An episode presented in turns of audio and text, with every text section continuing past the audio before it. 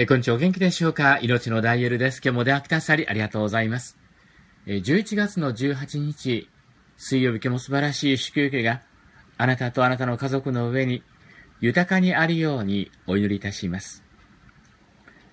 聖書の中に、あなたの掟が我が喜びとならなかったならば、私はついに悩みのうちに滅びたでしょうと記されています。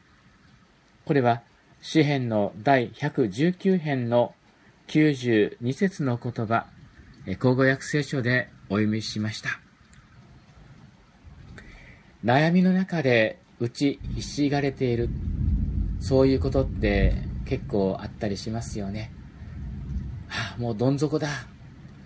もうどうしよう。お先真っ暗だ。もうこうやったら生きているよりも死んだ方がましだ。そう思うことだって人生の中にたびたびやってくると思うんですね。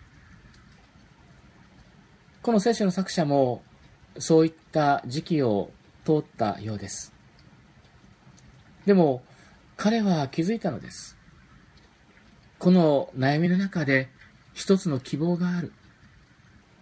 この悩みの中で私の光となるものがある。それは神様の約束だということに気がついたんです。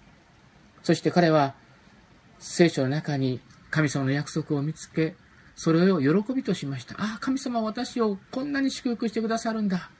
私を本当に助けてくださるんだということを彼はその聖書の言葉を通して知ることができ、それが喜びとなったっていうんです。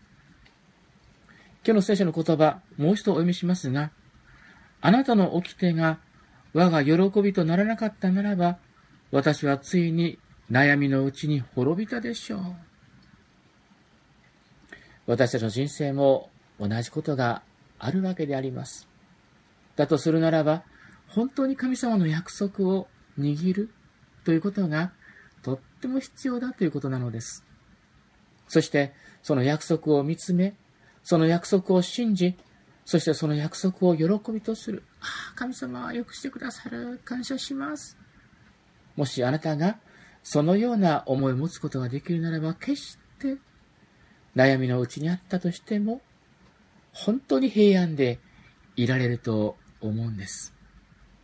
ですから今日も聖書の言葉に目を留めていただき、そして希望を持って歩んでいただきたいと思いますね。いかがでしょうか。それでは送電はお待ちしております。お元気で。